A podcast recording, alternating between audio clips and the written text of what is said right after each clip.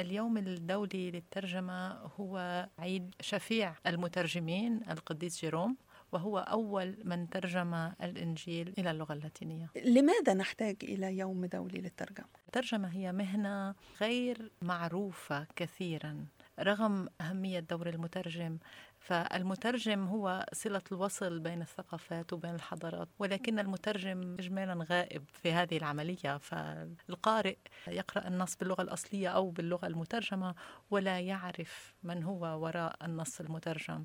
والاحتفال بالمترجم هو نوع من الاعتراف بدوره وإعطائه حقه. تشجيع وتعزيز لهذه لهذه المهنة, المهنة وتعريف بها بعض الشيء لأنه هذه مهنة تتطلب جهدا كبيرا ومتعبة لأنها تقتضي القيام ببحوث كثيرة وأن يكون المترجم واسع الاطلاع على مواضيع شتى وأن يكون ملما إلماما باللغة التي يترجم منها وباللغة التي لا يترجم إليها. ما مدى صعوبة أن يكون المرء مترجما أو مترجمة؟ في الأمم المتحدة. تكمن الصعوبة في آه، طبيعة الوثائق فوثائقنا متنوعة جدا وفي إيصال الفكرة مع الحفاظ على أكبر قدر ممكن من الحرفية مع أن نحاول الابتعاد قدر الإمكان عن الحرفية ولكن في بعض السياقات مثل ترجمة قرارات مجلس الأمن وترجمة النصوص السياسية الحساسة نحاول أن نوصل المعنى وأن نكون حرفيين حتى نحترم السياق ونحترم النص لأن هناك حساسيات أيضا نعم بالطبع نعم ما أصعب ترجمة واجهتك في عملك هنا في الأمم المتحدة؟ مم. ترجمة تقرير قدمه الاتحاد الروسي لمجلس الأمن عن استخدام الأسلحة الكيميائية في خان شيخون في سوريا لماذا يعني كان صعبا؟ النص كان صعبا لأنه كان يبحث في الأسلحة الكيميائية ويبحث في أنواع الطائرات.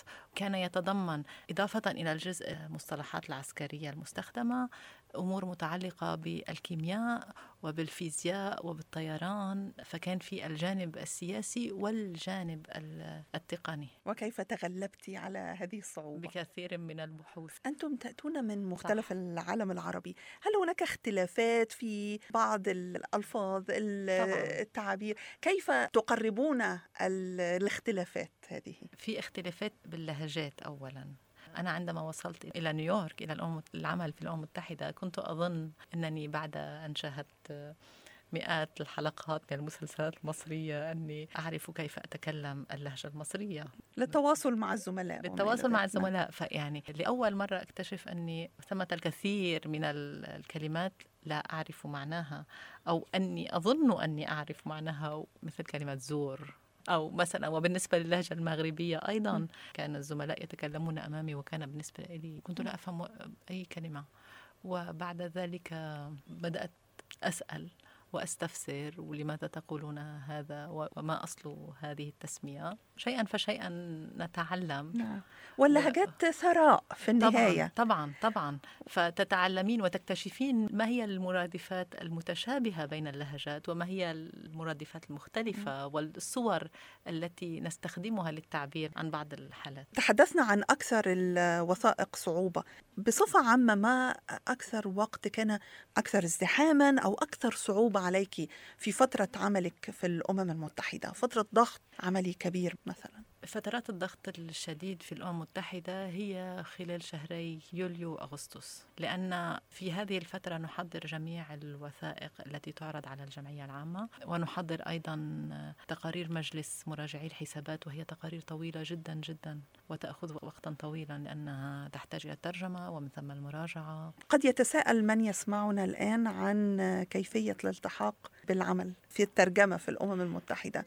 ما هي المؤهلات؟ كيف يستعد الشخص لشغل إيه. مثل هذه الوظيفة؟ على الراغب في الانضمام إلى دائرة الترجمة العربية أن أولا أن ينجح امتحان الترجمة الذي تنظمه الدائرة كل سنتين تقريبا. أو حسب حاجة الدائرة إلى المترجمين. ولنجاح الامتحان النجاح في الامتحان من الأفضل أن يكون المتقدم حائزا شهادة في الترجمة من إحدى الجامعات لأن الإعداد المهني في الجامعة لمهنة المترجم مهم جدا في تكوينه. ومن ثم عليه الاطلاع على وثائقنا ليعرف كيف نترجم النصوص كيف نتعامل مع النصوص التي نترجمها. لو هناك نصيحة لمن يريد العمل في مجال الترجمة بشكل عام سواء في الأمم المتحدة أو في خارج الأمم المتحدة ما أهم ما يمكن أن تقولي؟ أهم نصيحة هي محاولة اكتساب أكبر قدر ممكن من المعارف إثراء المعرفة العامة وإثراء المعرفة اللغوية يعني الإلمام باللغة العربية بقدر الإمكان بالقواعد لتحسين الصياغة والأسلوب وعدم ارتكاب الأخطاء لأنه ألاحظ من خلال الاطلاع على جميع وسائل التواصل الاجتماعي أننا لا شعوريا لأننا نكتب بسرعة ونقرأ بسرعة وقدرتنا على التركيز تقلصت جدا فنرتكب الكثير من الأخطاء كثير من الأخطاء غير المقبولة. فأنصح أي شخص يحب أن ينضم إلى دائرة الترجمة العربية أن يقرأ كثيرا ليلم بأكبر عدد ممكن من المواضيع وأن يتأكد من حسن معرفته باللغة العربية وبقواعدها.